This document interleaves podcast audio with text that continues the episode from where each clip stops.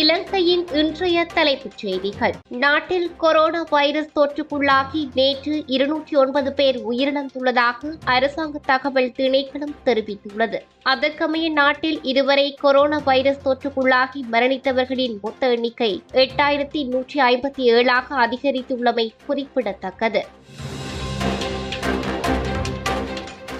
அத்தியாவசிய பொருட்கள் பலவற்றின் விலை அதிகரித்துள்ளதாக பொதுமக்கள் தெரிவிக்கின்றனர். அதன்படி ஒரு கிலோ மைசூர் பருப்பு இருநூற்று ஐம்பது ரூபாய்க்கும் ஒரு கிலோ சீனி இருநூற்றி பதினைந்து ரூபாவுக்கும் ஒரு கிலோ இலங்கை உருளைக்கிழங்கு முன்னூறு ரூபாவுக்கும் இந்திய உருளைக்கிழங்கு இருநூற்றி நாற்பது ரூபாவுக்கும் பெரிய வெங்காயம் ஒரு கிலோ நூற்றி முப்பத்தைந்து ரூபாவிற்கும் சிறிய வெங்காயம் நானூறு ரூபாவிற்கும் விற்பனை செய்யப்படுவதாக அறிவிப்பு. இலங்கையில் கோவிட் வைரஸ் தொற்றால் கடந்த பதினோரு நாட்களில் இரண்டாயிரத்தி பதிமூன்று பேர் உயிரிழந்துள்ளதாக தெரிய வருகிறது. ஆகஸ்ட் பதினான்கு முதல் இருபத்தி நான்கு திகதி வரையான காலப்பகுதியிலேயே குறித்த மரணங்கள் பதிவாகியுள்ளன. கொரோனா தொற்று மிகவும் அச்சமடையக்கூடிய அளவிலான கொடிய நோய் அல்ல என்று நாடாளுமன்ற உறுப்பினர் எஸ் பி திசநாயக்க தெரிவித்துள்ளார். இரண்டாயிரத்தி பத்தொன்பதாம் ஆண்டு கொரோனா வைரஸ் சட்டமூலத்திற்கு சபாநாயகர் மஹிந்த யாப்பே அபிவர்த்தன சான்றளித்துள்ளார் கொரோனா வைரஸ் பரவலால் பத்து நாட்களுக்கு நாட்டை முடக்குவதன் மூலம் புகையிரத திணைக்களத்திற்கு பதிமூன்று கோடியே முப்பத்தி மூன்று லட்சம் ரூபாய் நட்டம் ஏற்படும் என்று புகையிரத திணைக்கள அதிகாரி தமிக்க ஜெயசுந்தர தெரிவித்துள்ளார். செப்டம்பர் முதலாம் திகதி முதல் இந்திய சுற்றுலா பயணிகளை இலங்கைக்கு அனுமதிக்க உள்ளதாக சுற்றுலாத்துறை அமைச்சு தெரிவிப்பு. தடுப்பூசி திட்டம் தாமதமாக தொடங்கப்பட்டதால் மூன்றாவது தடுப்பூசியை செலுத்துவதில் சிக்கல் ஏற்படலாம் என்று ஐக்கிய மக்கள் சக்தியின் நாடாளுமன்ற உறுப்பினர் பீல்ட் மார்ஷல் சரத் பொன்சேகா தெரிவித்துள்ளார். இலங்கைக்கு அதிக வெளிநாட்டு வருமானத்தை பெற்றுத்தரும் வெளிநாட்டு தொழிலாளர்களிடம் இருந்து இந்த வருடம் ஜூலை மாதத்தில் இருந்து இலங்கைக்கு அனுப்பப்பட்ட வெளிநாட்டு வருமானம் மேலும் வீழ்ச்சியடைந்துள்ளது என்று பொருளாதாரத்துறை ஆய்வாளர்கள் தகவல் வெளியீடு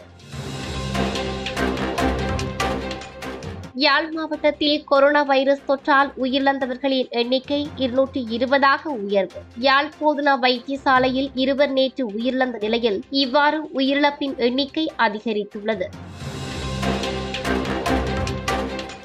தனிமைப்படுத்தப்பட்டுள்ள மக்களுக்கான நிவாரண பொதியை தட்டி பறித்த அரசாங்கம் அதனால் பாதிக்கப்பட்டுள்ள மக்களுக்கு மற்றுமொரு மரண தாக்குதல் நடத்தியுள்ளது என்று எதிர்க்கட்சித் தலைவர் சஜித் பிரேமதாஸ் குற்றம் சாட்டியுள்ளார்.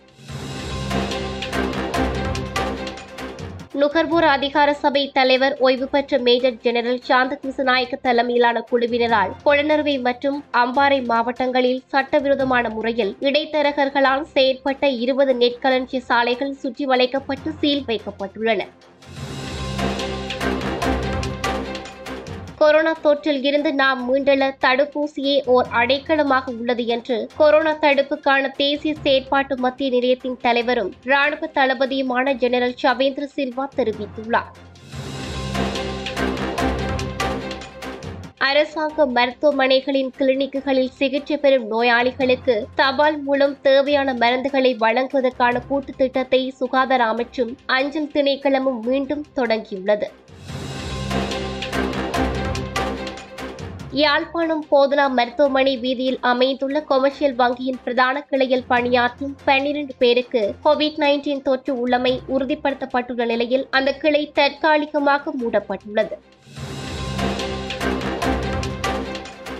உத்தியோகத்தர்களுக்கு கொரோனா தொற்று உறுதி செய்யப்பட்டதை தொடர்ந்து வவுனியா பிரதேச செயலகத்தின் காணிக்கிளையின் செயற்பாடுகள் அனைத்தும் இடைநிறுத்தப்பட்டுள்ளன. இலங்கை அரசாங்கம் அர்த்தமற்ற முடக்கலை விதித்துள்ளது என்று அரசு மருத்துவ அதிகாரிகள் மன்றம் தெரிவிப்பு. மக்களை வீடுகளுக்குள் வைத்திருப்பதற்கு பதில் அவர்களை வீட்டில் இருந்து வெளியே அனுப்பிவிட்டு நாட்டை அரசாங்கம் முடக்கியுள்ளதாக அரசாங்க மருத்துவ ஆய்வு கூட தொழில்நுட்பவியல் சங்கத்தின் தலைவர் ரமி குமுதேஷ் தெரிவித்துள்ளார். காலி மாவட்டத்தில் கொரோனா வைரஸ் தொற்றாளர்களின் எண்ணிக்கை அதிகரித்து வருவதால் கராப்பிட்டிய வைத்தியசாலையின் மேலும் நான்கு விடுதி பிரிவுகள் கொரோனா சிகிச்சை விடுதி பிரிவுகளாக மாற்றப்பட்டுள்ளன என்று கராப்பட்டிய வைத்தியசாலை தகவல்கள் தெரிவிக்கின்றன. பதுளை பொது வைத்தியசாலையில் வைத்தியர்கள் உள்ளடங்கலாக நிர்வாக பிரிவில் நூற்றி இருபது பேருக்கு கொரோனா வைரஸ் தொற்று உறுதிப்படுத்தப்பட்டுள்ளதாக வைத்தியசாலையின் கொரோனா சிகிச்சை பிரிவுக்கு பொறுப்பான வைத்தியர் பாலித ராஜபக்ஷ தெரிவித்துள்ளார். நாடாளுமன்ற ஆளும் கட்சியின் உதவி கொறடாவாக பிரமித்த பண்டாரு தென்னகோன் எம்பி பிரதமர் மஹிந்த ராஜபக்ஷவால் நியமிக்கப்பட்டுள்ளார். பொருட்களின் விலை உயர்வால் மக்கள் அவதிப்படுவதாக வெள்ளி நாடாளுமன்ற உறுப்பினர் செல்வம் அடைக்கலநாதன் தெரிவித்துள்ளார். இது போன்ற பல செய்திகளை தெரிந்து கொள்ள நம்முடைய சமூக மீடியா யூடியூப் சேனலை சப்ஸ்கிரைப் செய்து அருகிலுள்ள பெல் பட்டனை கிளிக் செய்யுங்கள். மேலும் செய்திகளை உடனுக்குடன் தெரிந்து கொள்ள சமூக மீடியா டாட் காம் என்ற இணையதளத்தின் வாயிலாக எங்களுடன் இணைந்திருங்கள்.